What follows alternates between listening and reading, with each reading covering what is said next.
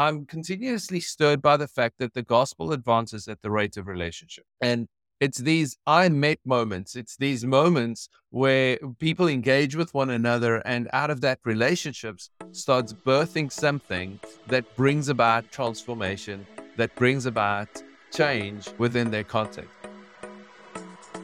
Welcome to the Lausanne Movement podcast, where we have a passion to accelerate global mission together.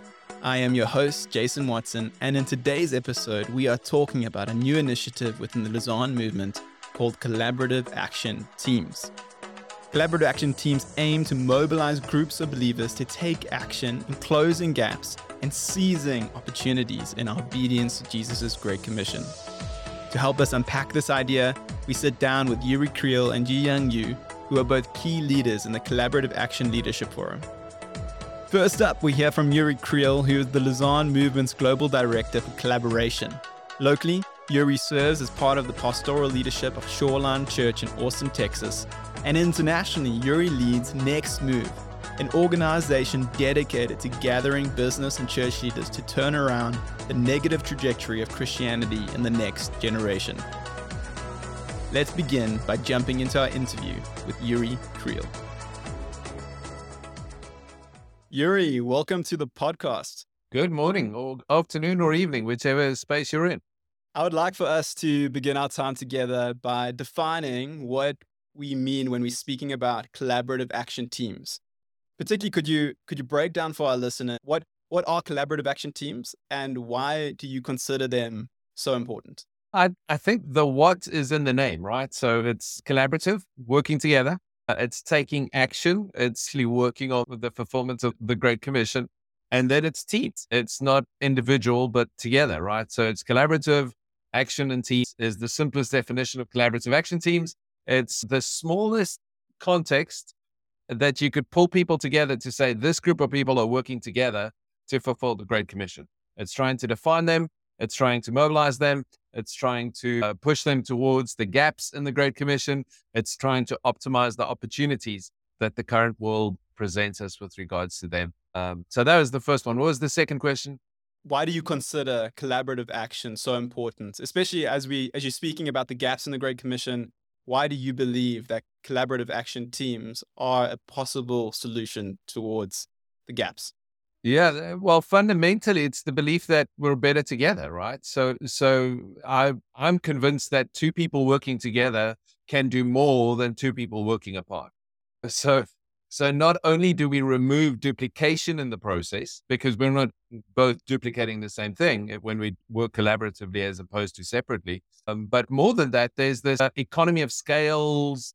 There's this just working together multiplication factor uh, that takes place. One of the examples I really love is that of draft horses. Uh, these incredible animals can pull four tons a single horse. Now you'd think that two can pull uh, eight tons, but the reality is that that actually two together can do as much as three. Um, and when you train them, two together can do as much as four.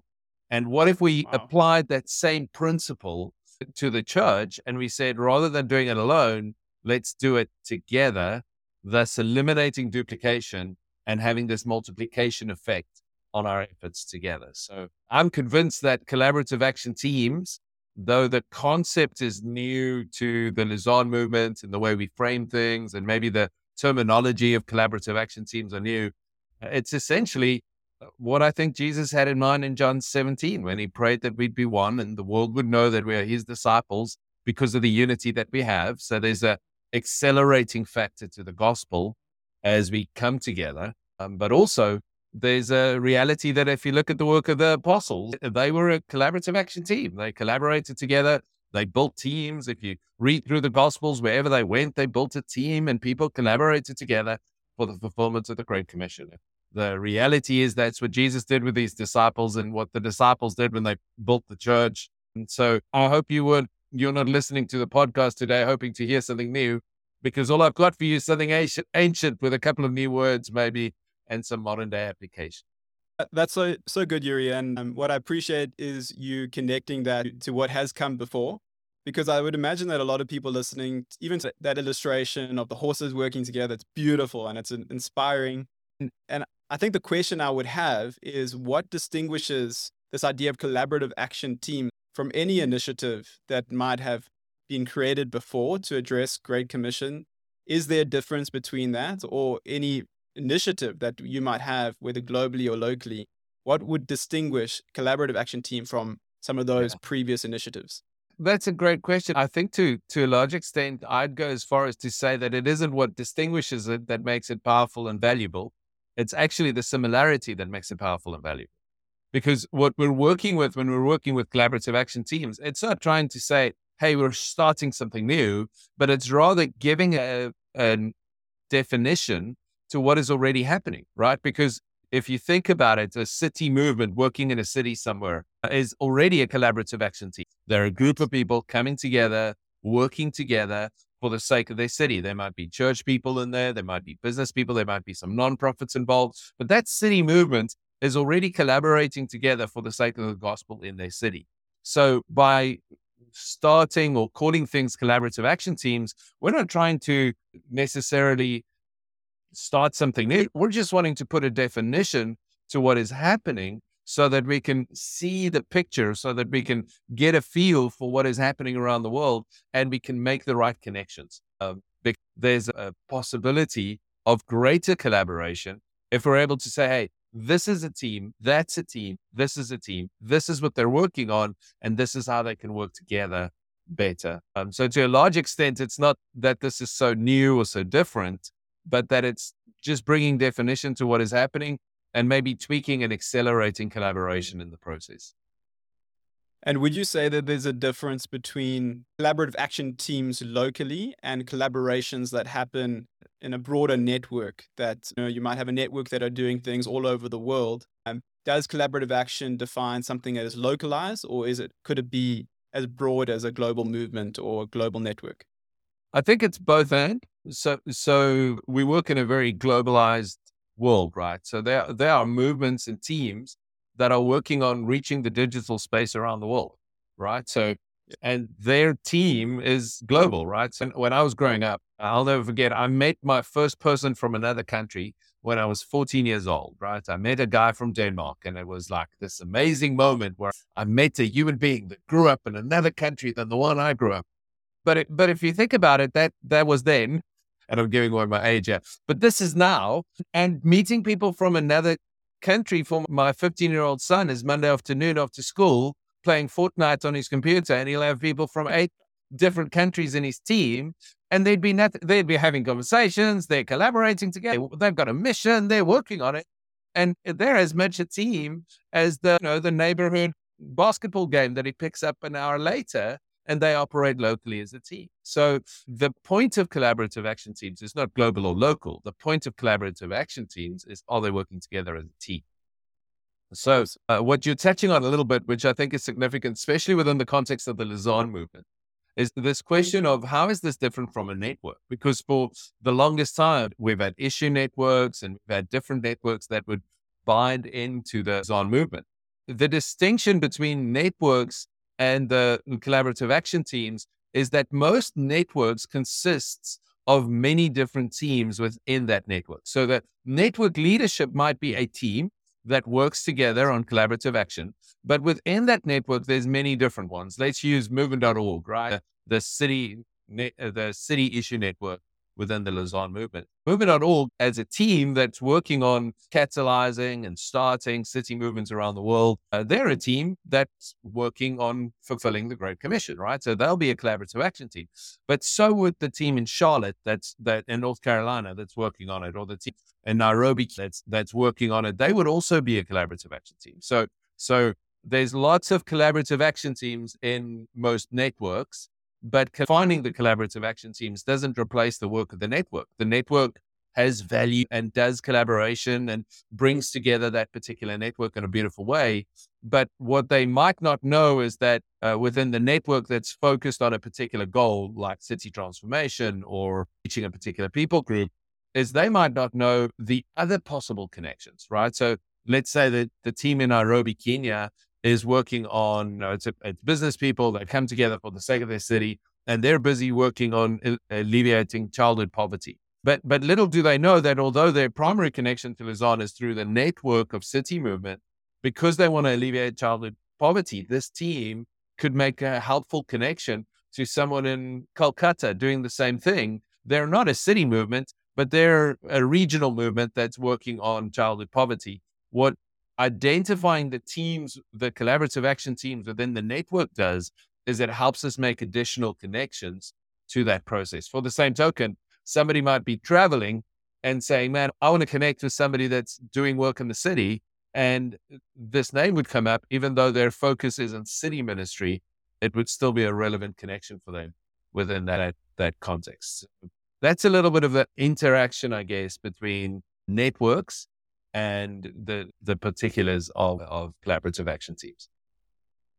Thank you for just bringing a bit more clarity to that. I would like to maybe shift a bit and, and to contextualize it just within your own experience, uh, or re- uh, you've given a whole set of examples that um, of how collaborative action teams have worked. But could you give us um, some personal examples of how collaborative action teams have addressed complex challenges in communities that you feel might inspire our listeners and showcase the tangible impact that collaborative action teams could have even within their own context? Yeah, that, uh, uh, that's a great question. It's one of those questions that uh, there are so many examples that I have no examples, and I have all examples, right? So that's so good. Yeah. In the ones, every everybody working together in a team to fulfill the Great Commission is an example of this happening, right? So every space where you're seeing somebody doing something well, uh, every one of our listeners, I'm, I bet, could say, "Where's a team working together for the sake of the Great Commission?" And that would be an example of a collaborative action team, right? So so every listener would probably be able to come up with five examples. So in some ways, it's hard to find uh, unique or inspiring examples because everything is an example. But on the other side, what really stirs me as I travel around the world and as I connect with different people is I'm continuously stirred by the fact that the gospel advances at the rate of relationship. And it's these I met moments. It's these moments where people engage with one another and out of that relationships starts birthing something that brings about transformation, that brings about change within their context. So I was I was in a city and in this particular city their desire was to see the next generation come to Christ. And so their focus was all about it was a city team that was focusing on this this thing, but there was a national network in another country that was actually building a way to mobilize teenagers to share the gospel with friends, right? And so what was happening is they've developed the material, they've got the training ready, they've got the whole process ready, but this city movement is reinventing the wheel, right? They're, they're, and so they're asking my advice on the reinvention of the wheel. And I'm asking them, so, so have you considered that somebody might have done this already? And they're like, no, but it's, I mean, if somebody's done it, surely we have heard about it, but which they haven't. And then I introduced them to the materials and they went, oh, that's what we're trying to build right? So, wow. so they literally got advanced by you know two years of work by just being able to to piggyback on, on the work. I, I think my passion for this, uh, in a large way, Jason, originated from growing up in Africa and doing a lot of work all over Africa. At some point, I was involved in a ministry that had, was working into 50 different cities in the African continent. Um, and as you travel around Africa, you see a lot of poverty but you also see a lot of people trying to address that poverty. Um, and what always struck me about Africa is that Africa isn't poor. Uh, Africa is just poorly led, right? So, so it's a leadership problem. It's an education problem. It's not a poverty problem. The resources abound in Africa. I mean, the people are incredible. The natural resources are fantastic. Uh, they're innovative, but but there's a leadership challenge, right? So leadership, corruption, those things are the challenge. But everybody trying to do the job comes in and they don't solve the problem because they don't work together. So what you end up seeing in Africa is that if we were to take the resources spent in Africa mm, and we were to remove the duplication, we could transform the continent in a decade. Wow. But everybody wants to do it their way with their own. If you go to Nairobi, for instance, every missions agency in the world has a country coordinator or an East Africa coordinator in the city of Nairobi. But but they're all doing the same thing. They're all duplicating the same work. Um, and I'm just excited about if we can make the right connections at the right right time, we can do it. Another example for me is if you look at the at some of the, the gaps in the process, right? Is we can solve the problems better if we solve the problems together. rather than trying to solve the problems alone. So, what if sure. we could find these rallying points? We could rally together and rush in together and find new connections that can solve new problems together better than what we can do that on our own. So, you published an article on the Lausanne Movement website, and in that, you've discussed the importance of identifying the gaps and the opportunities in the Great Commission um, and in global missions. And you've already begun to unpack some of that for us and for our listeners. Could you just share for us the process that Lausanne has gone on, that they've gone on this multiple year journey of that we've been calling the L4 journey and there's been a whole listening process which they've identified gaps and opportunities. Then could you share with our audience uh, some of the gaps and the opportunities that have come through that listening process that you foresee yeah. That collaborative action teams could potentially address? Yeah, that's a great question. Uh, if you think of the gaps and the opportunities, right? Initially, when we started this conversation, we called it the Nehemiah teams. And the, the reason was this metaphor of Nehemiah building the wall or completing the wall around Jerusalem, right? So if you imagine for a moment that the the Great Commission or the fulfillment of the Great Commission or the fourfold vision of Lausanne, whichever way you want to look at it, is this wall that is being built, and we've got to finish the wall. Now, if you read the book of Nehemiah, what you'll find in the book of Nehemiah is that there's spaces where the wall was uh, yay high and spaces where the wall was a little lower and so forth and so on. And what they did is whenever they were attacked at a point where the wall was lower, they would blow trumpets and everybody would rally around this particular point where they could they could uh, fill this particular gap. And then if you read it, everybody was building the wall in front of their own houses, right? So there was this dichotomy of you've got to take responsibility for what's in front of you, which I think is true. Every, every organization, the best, what's the best thing that you can do for the fulfillment of the Great Commission? Do the part that God has called you to do, right? So you do your part and the whole of it will be built. So that's the one side. The other side of it is from time to time, there are gaps that the person who is in front of that gap can't fill alone. So we need to rally around it and start those, those gaps. So if you imagine the Great Commission as this wall, you might have heard of something like the 1040 window, right? So the 1040 window or unreached people groups represents gaps within this wall. I think to a large extent, the next generation in the developed world presents another one of these gaps in the wall, right? It's one of these things that we've got to rally around and we've got to figure out how to solve together. And so by identifying the different bricks in the wall, if you think of every team working on the fulfillment of the Great Commission as a different brick within this wall, what you'll notice in the wall of the Great Commission that there are certain gaps, there are certain bits missing, and there are certain opportunities. There are certain uh, bright sparks, certain best practices, certain moments where we're seeing, man, this is working so well. We need to duplicate this throughout the rest of the wall. And our hope is that by getting people to commit to collaborative action, by categorizing these different teams, and this is the network, this is the issue they deal with, this is the region of the world they work in, this is how they relate to generation. By identifying uh, by uh, getting them to commit, getting them to categorize, and then building connections between these different uh, parts of the wall. Uh, I'm convinced that we can catalyze action into the particular gap. We can blow the trumpets and say, the church, the Great Commission is being attacked in this particular place. Let's jump in there and go make a difference there because we can do it together. And what's amazing is we will know who's done well in that area and who are the best pieces of the wall.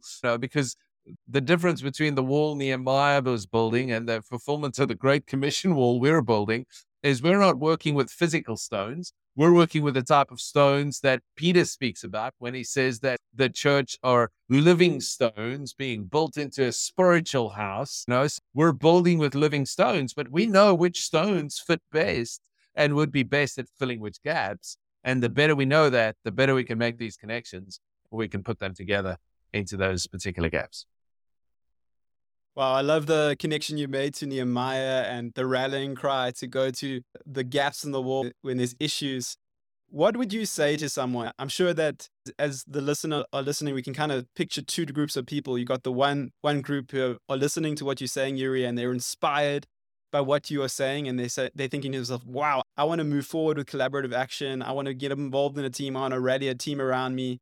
And then on the other hand, you might have a group of people who, who are hearing what you're saying. They recognize the importance of it, but they may have reservations about the idea of forming a collaborative action team. What would you say to those groups, those two groups of people? On the one hand, what would you say to the group who are interested? What practical steps could they take? What should they be cautious of? And then to the group that is has reservations. What would you say to them? We'll always speak about your conversion as the day you got converted to being a Christian or the day you got saved, the day you had this conversion from I'm going to be saved through my own works or my on my own way, or I'm just going to carry my sin for the rest of my life. And there was a conversion moment, and you accepted the grace of Jesus Christ, the finished work of Christ. He's done it all. I can just step into that. I think we need a conversion to unity. Um, I'm convinced that too many people are living the Christian life as if it's an individual endeavor. Uh, for too long, we've been telling people things like you need a personal relationship with Jesus right? And I know where that comes from. It comes from a church that responded to this idea that when you're born in a Christian home, you're a Christian. So it's kind of a cultural experience more than what it is a personal experience. So it's the, the understanding that if you if you're born in a garage, that doesn't make you a car. If you're born in a Christian home, that doesn't make you a Christian. You've got to have a personal conviction, a personal relationship. But the problem is we've overly personalized it. Uh, and we've lost the fact that the gospel isn't personal the gospel is personal. It has to be personal for you, but it isn't played out individually. It's played out collectively. It's played out collaboratively. It's played out in unity. We have to have a conversion to John 17. We've got to have a conversion to the fact that we're better together. You've got to have a conversion to the fact that you're not supposed to go with this alone. Once you have that conversion, if you feel like you've got a better way of doing it than what I'm suggesting, go for it run with it. This is not the definitive answer to it. It is a effort to catalyze, collaborate, and accelerate that. So if you don't have a conversion to Unity, get one. Uh, if you have a conversion to Unity and you disagree with the system or the structure, fantastic. Come up with a better idea. I would love to work with you in that better idea uh, when you come up with it. To, to those that are saying, man, I'm all in. I want to do this. How do I do this? We're in the process of launching this and we should be rolling this out in January, um, where we're going to start to gather networks, groups of people together, because there's some networks that represent a hundred or a thousand collaborative action teams, right? So, so we're going to be to, to rally them on. Uh, we're going to be ready to bring individuals on. Don't wait to be registered on some platform to start collaborating together as a team. You run with collaboration, you work together, and as we start categorizing and building connections and catalyzing people this, this new season, uh, make sure that you engage with the Lausanne process as much as you can. And as you engage with Lausanne, uh, you'll receive invitations to to register or sign up or commit your team to global collaborative action. And as we as you do that, um, you'll see there's some questions that you answer, and that'll help us understand uh, who you are, what you do, and who else in the world we might need to connect you with. So, so the next step then is uh, once you've registered and you've committed, uh, we'll then reach out to you and say, hey, do you know about these people around the world that are doing similar things or in a similar way or in a similar space? Um, you might want to consider uh, connecting with them, and then we'll rally around the gaps and we'll start saying, okay, guys, we've got to rally around this, and we think you've got something to give. Would you be willing to collaborate with these people in filling this particular gap? In the Great Commission. Wonderful. And I think I would also add to, as people are waiting for this process to unfold, I would emphasize what you said is begin, start the process. I think sometimes when we look at the gaps in our walls, in our communities, and in our cities, in our countries, we, we are overwhelmed when we look at it as individuals. But as we begin to include people in that process of looking at the wall with you and building the wall together, suddenly it, it feels less overwhelming. And so begin by inviting people into a process that have the same passion, share the same interest, and are able to be- begin that process of building. Uh, Jurie, I want to shift a bit to, to get a little bit more personal with you. I've heard that you have a passion for leadership, and I've heard that you, had a, you have a passion for the next generation.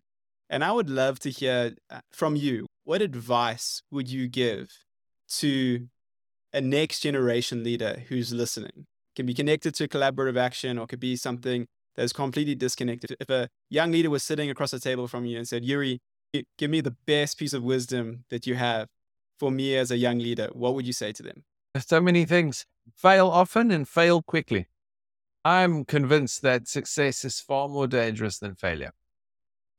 But we live in a world that tells you that what you need to be in order to be successful is you need to be successful, right? So you've got to, to be a leader, you've got to be successful. But here's the problem is when we're successful, we repeat what we've done. When we fail, we look for a better way. And the problem often is that success tests us in ways failure never will, because success causes us to copy, paste, repeat, and keep doing the same thing rather than engaging and trying different things. So I would encourage leaders to get going, to try new things, to try new ways, to give it their all. And when they fail, just make sure that you fail quickly, right? So, in other words, when you fail, don't wallow in your failure. Try something else. Get up and try again. Mm, so, I think that would be one piece of advice. Another piece of advice, and we've been discussing this all day, but the reality is just that we've got to not go it alone. This fallacy that leadership has to be lonely is a fallacy. As yes, there's complexity to relationships when you're in leadership. I'm not denying that. But that you need to do it alone is a fallacy. So make sure that you do life with people together. And yes, that sometimes means that you've got to let go of your pastoral mystique or your leader's mystique, that you've got it all together and you've got to drop it and be honest and be real with some people. But make sure that you surround yourself with people. And we're back to the wall. Sorry for the wall analogy being being overused today. But if you think of a wall, a wall has a layer of bricks above it, right? So who are the people that's pouring into your life? And a brick has some bricks aside from it. So who are the peers that you're doing life with? And bricks are bricks below it who are the people into whose life you're pouring into. And if you're built in like that into the wall, you'll be in good shape. Uh, so always make sure that you've got mentors, teachers, fathers, those who are investing in you, those that's doing life with you, and those that you're investing into. And if you have those three layers of leadership in your life or relationship in your life, your leadership will be healthy.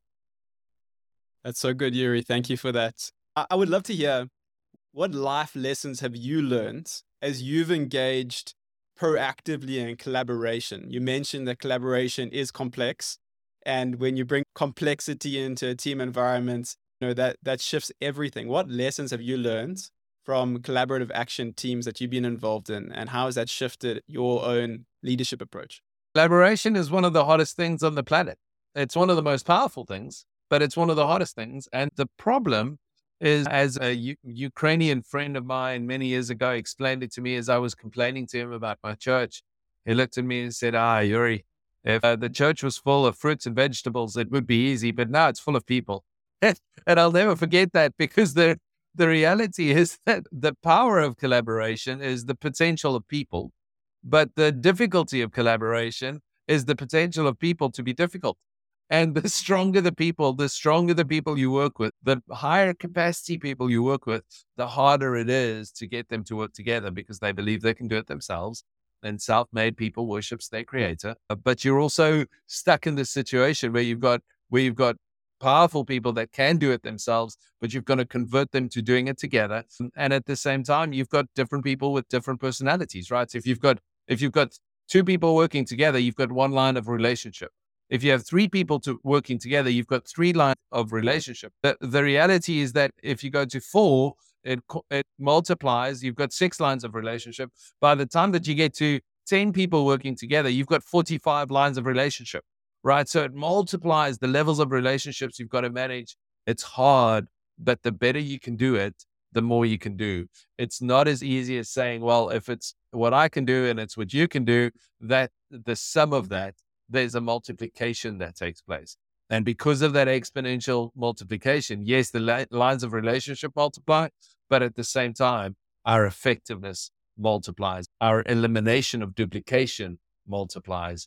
And ultimately, uh, it's hard and it's difficult and it doesn't just happen. Uh, it involves a lot of cups of coffee and a lot of meals together. But if you think about it, barring the coffee, which I don't know if Jesus drank, that's exactly what he did is he walked with people, he talked with people, he ate with people, he sat down with people, and that's how he did what he did. And I think we've lost that in how we mm. do what we do to a large extent. Thank you for those words, Jurie. I know that there's going to be a lot of people listening to this podcast who are going to be joining us in Seoul next year, either in person or online. I would love for you, as we close this podcast off, could you share with us what your hope and prayer is for Lausanne's gathering in Seoul 2024?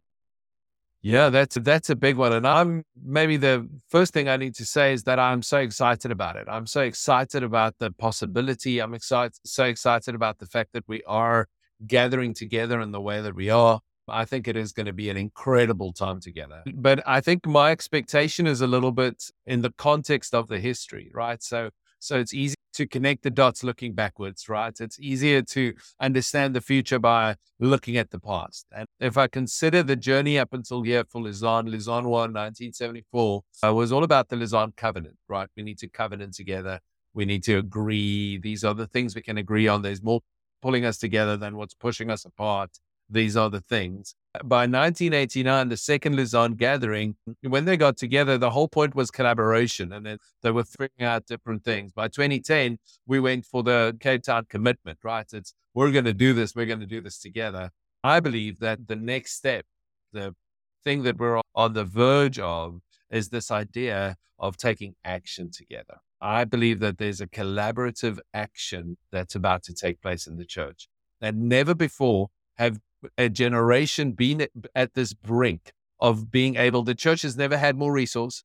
The church mm. has never been more connected. The, our ability to connect to the entire planet, to every tribe, tongue, and nation around the world has never been greater than what it is right now. And never in its history has that church had greater resource, greater information, greater products, greater ways of explaining the truth.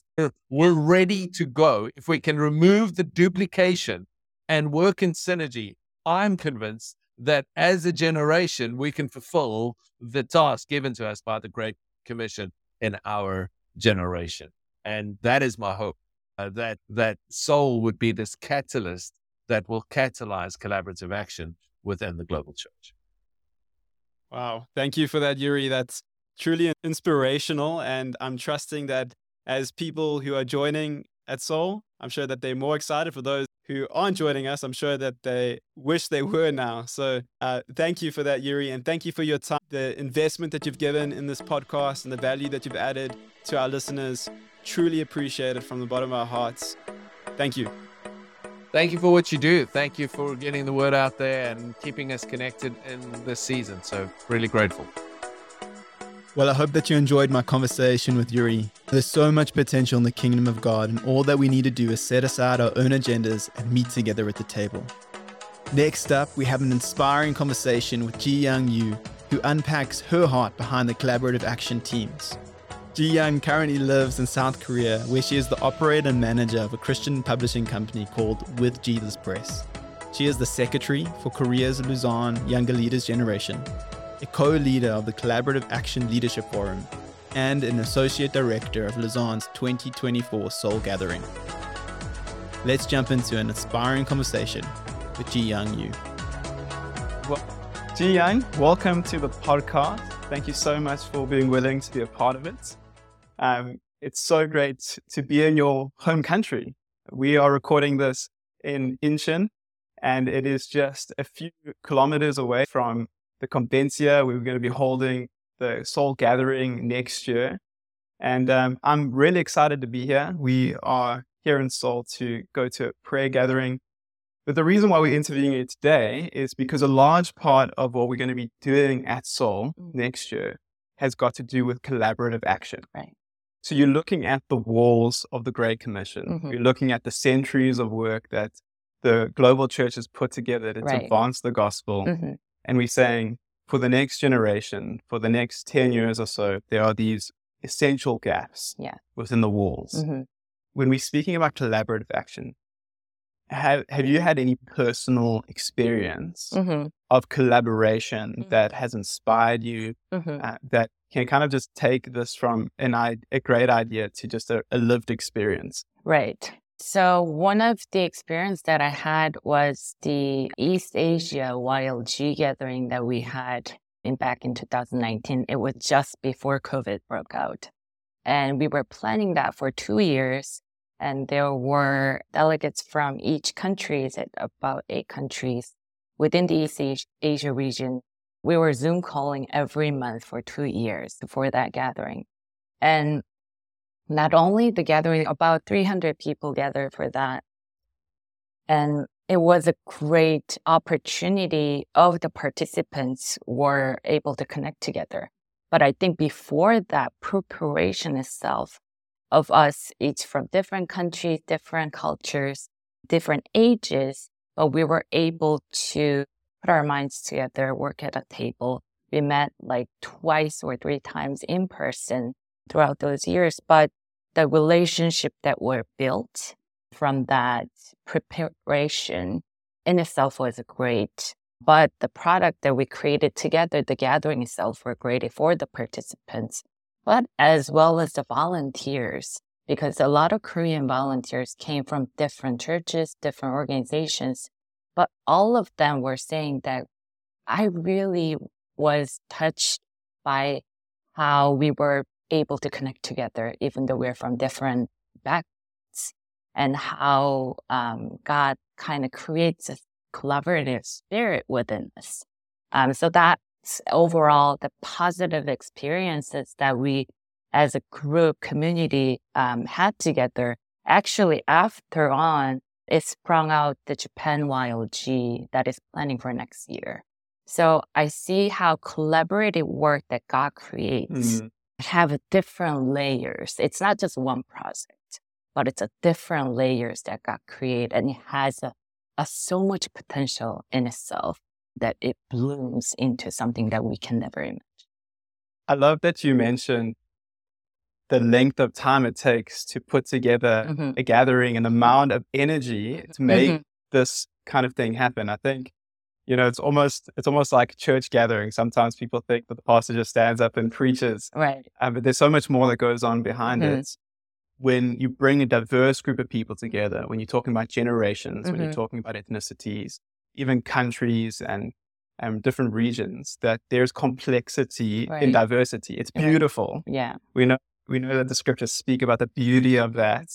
Think of Jesus' words where he says, By this all men will know you are my disciples if right. you love one another. Right.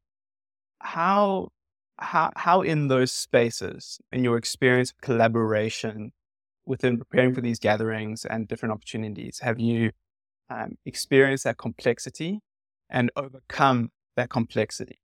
Uh, I guess another way I would I'd ask is, what would you say to a leader who says, you know, collaborative action is a nice idea. They can understand the biblical idea behind it, but they they are mission driven. They have purpose, they have meaning, and they're saying, well, I can do more by myself what would you say to a pastor or a church leader, organizational leader? I probably first have to say I agree with you 100% because I am wired same way. I'm kind of person that I prefer efficiency over relationship. So I just need to get work things done. I don't care about, you know, the connections being made, you know. I was or I think I'm oriented that way. So I completely understand that stance. But at the same time, what I realized after limited experience that I had about these collaborations and these connections that were being made is that if you do it alone, you probably get the job done faster, maybe, but you'll never do more. Hmm. You'll only do what you're planned to do. And you just m- maybe have it faster, but that's it, usually. But what I experienced from my experiences say that it is messy. And sometimes you feel like, you know what? I'm just done with this. Just, it's just too much things that are going on that you just want to leave the table. Mm. There were moments like that.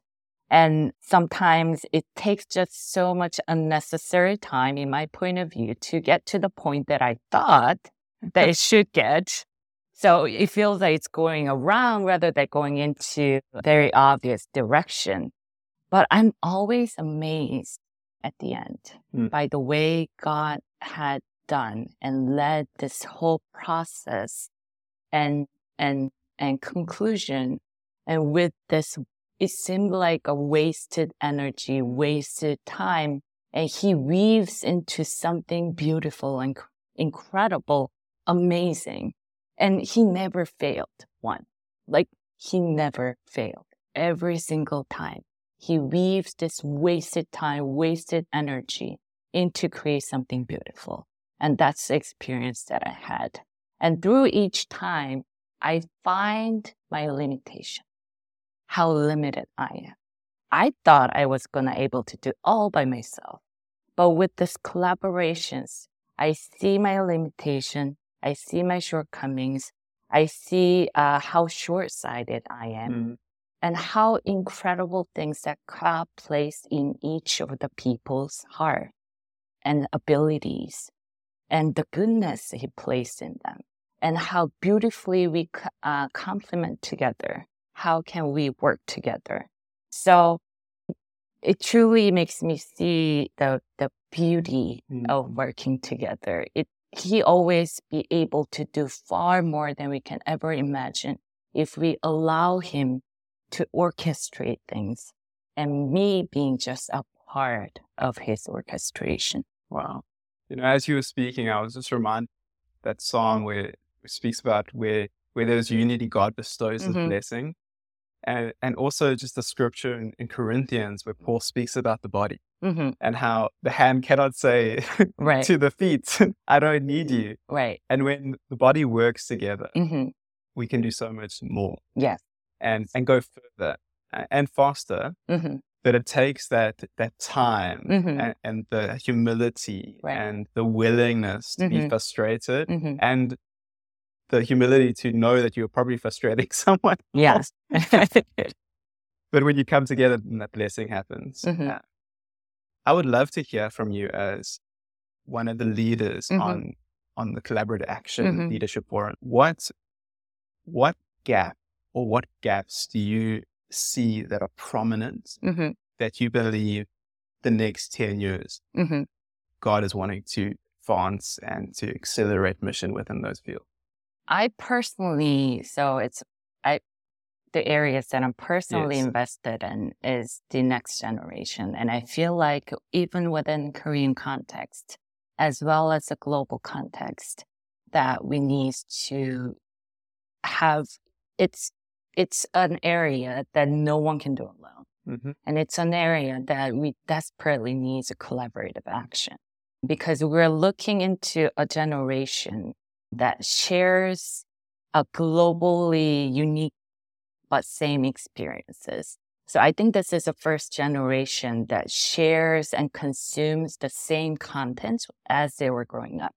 You're from different country than I am. As we were growing up, I probably think that we consume different type of TV shows or the musics that we listen to. But I think this generation, they, through the, the help of the YouTube and everything, yes, they consume the same music, same videos, same media contents as they were growing up. And they experience the same pandemic.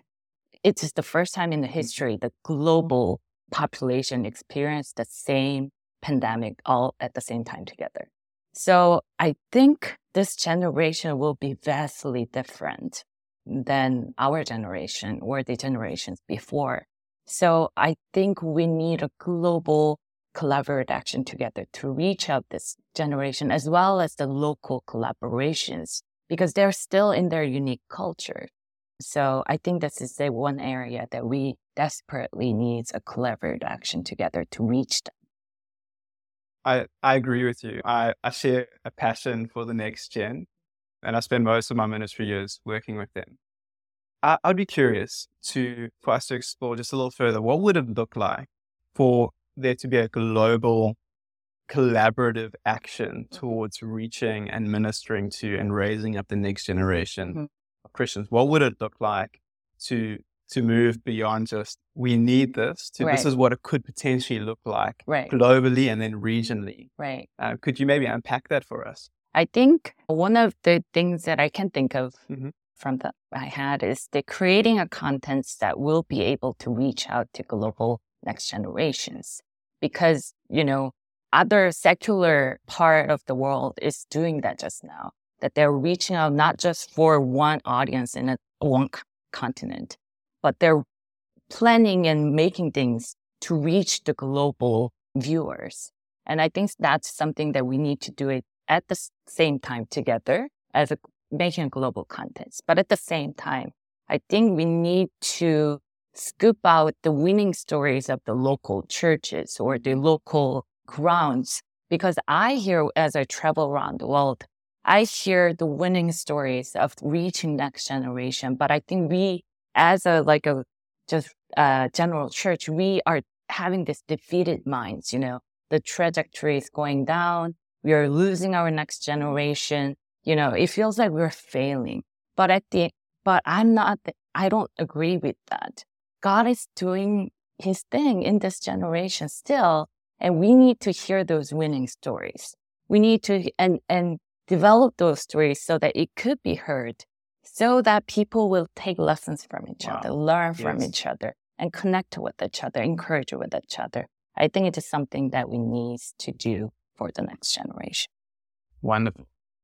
To shift a little bit and mm-hmm. speak about what your experiences or what you anticipate to be hindrances to collaboration and then connected to that question, mm-hmm. what are some aspects that you believe will contribute to the to people being willing to collaborate mm-hmm. together mm-hmm. for something like a project like that, to a, global initiative mm-hmm. to reach the next general mm-hmm. What would be some hindrances that we can look out for, mm-hmm. and what would be some uh, things that we can we can say this will help make the acceleration of this better? I think one of the hindrances that I can think of is the impatience because collaboration takes time almost always it takes time. It takes time to, sometimes you have to wait indefinitely, it feels like. Sometimes you'll just have to not, like, you have to endure. You just have to not uh, your mind. You just have to hold it. But through those processes, because if you can't, if you're impatient, if you cannot wait, if you cannot endure, then a lot of times you become a stumbling block for the collaboration. Um, the other person might not be patient, but if you're patient, if you can wait, it can still work. Um, so I think impatience is something of the hindrance. Um, but I think one of the key, and I, I, think this is the first and foremost ingredient to the collaborative action, is Christ crisis. Mm because we're not collaborating because it's a virtue that we need to ver- pursue. Because a secular world also collaborate.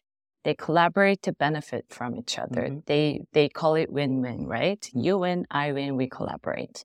But I think in our context, even though I lose, even though I gain nothing, I am collaborating because of the credit. That is a mentality that we need to have because a lot of times you have to be impatient. You have to tolerate. And what do you do? How can you do that in a long period of time? It's because the Christ that you are died with the Christ. Just Galatians 2.20 mm-hmm. says, I died with, I am crucified with Christ. Mm-hmm. And Christ, I no longer live, but Christ lives in me. And through the Christ lives in me and you, we can collaborate together. Mm-hmm. We're centering around, we're collaborating around Christ. Not, not even the gaps or the finishing of the Great Commission is our mission, but mm-hmm. Christ himself is our, our core mission and it's a key ingredient for the collaboration. I, I love the contrast you painted between it saying this is not just a value mm-hmm. that we're trying to, you know, achieve, mm-hmm. but it's, it's Christ that we got to fix our eyes on the author mm-hmm. and perfecter of our faith. And mm-hmm. connected back to Galatians, he says, you know, when you when you follow that process, mm-hmm. it's neither Jew nor Gentile, neither mm-hmm. slave nor free. We're all one in Christ. Yeah. Um, and and as you were speaking, I was also just reminded of the fruit of the spirit mm-hmm. is is patience. So, you know, and and that love is mm-hmm. patient and it's kind. And when we pursue Christ, those are then the attributes that will enable us to experience a collaborative action. Yes. Sir. We're going to close off this mm-hmm. interview, and um, I would love to close us off by just um, bringing it more to a local mm-hmm. level. We are your beautiful home country here, And I would love to hear from you what your prayer is for South Korea, the local church, Mhm. the cities that are represented here, Mhm. um, and how potentially you, you could see collaborative action becoming something that could really on the mission of God and the kingdom of God in this space. So Korean church now we are facing a first time in a history after introduce of the Christianity to this country, a decrease uh, of Christianity. So it was booming in in 70s, 80s, 90s. Now, but we're looking at the decrease of the Christianity. And I feel like it's just as the next generation piece. I don't think this is a defeated thing or something that we need to be disappointed.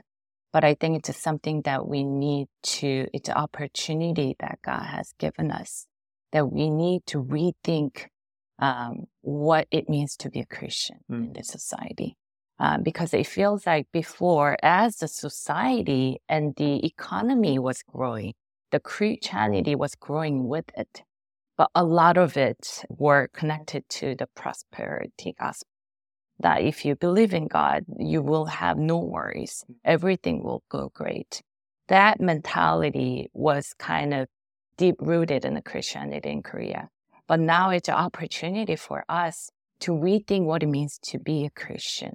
And I think the preparation for this Congress itself is for the Korean church that so Korean church now having this emergency kind of state that, wow, what, what's going to happen next?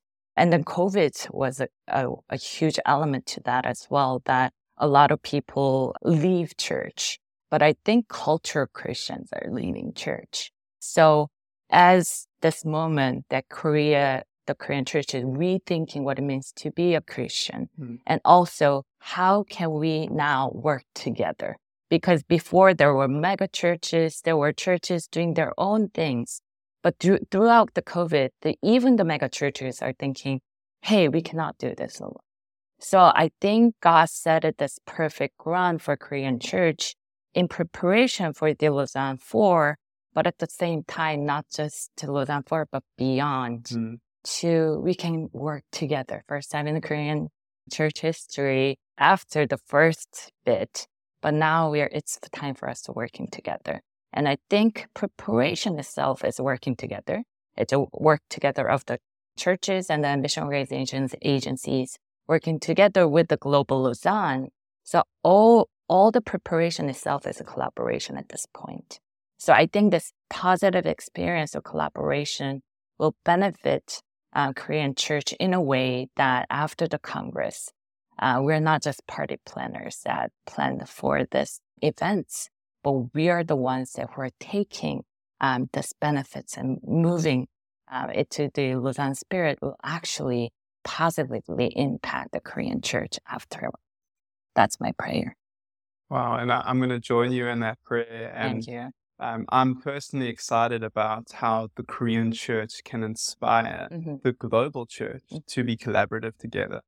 When I think of all the churches that are partnering together to make the, Seoul gathering happen, it just inspires me. And so, as someone from the glo- Mhm. uh, I want to thank you for all that you're doing to inspire us. And uh, once again, thank you for your time and for uh, participating in this podcast. Thank you for having me. It was a great time for me as well. Well, I hope that you enjoyed today's interviews, but most of all, I hope that you've left today's conversations inspired to collaborate with others towards closing the gaps and seizing the opportunities in the Great Commission. If you've enjoyed today's conversations, wouldn't you take a moment to rate and review this podcast and share it with a friend? Next week, we're going to dive into some of the details surrounding the Seoul 2024 Congress with Dave Bennett, the Congress Director, and we're going to chat with Evie Roderman, who speaks about the significant impact that gatherings can play in the life of a leader. Here is a clip from my interview with Dave Bennett. but there are still a lot of gaps remaining. And it's too big a task for any of us to do alone. We need more collaboration. So as the world changes, as the the needs, the gaps evolve, every every so often the body of Christ needs to take a fresh look at in the light of that unchanging vision, where are we now? What's the work that remains to be done? Where are we in silos? Where do we need to work together better and find ways of engaging in collaborative action? So uh, there were a number of years between the first Congress and the second Congress. It's been, it will have been 14 years since the third Congress. Our world has changed a lot. The right. church is growing rapidly in some parts of the world. New missions movements are coming. So it's a good time to take a fresh look at what's happening and what still needs to happen in order to see uh, the fulfillment of Jesus' command to make disciples of all the nations. Well, I hope that you enjoyed today's interviews. If you haven't yet, please take a moment to rate and review our podcast. Until next week, cheers.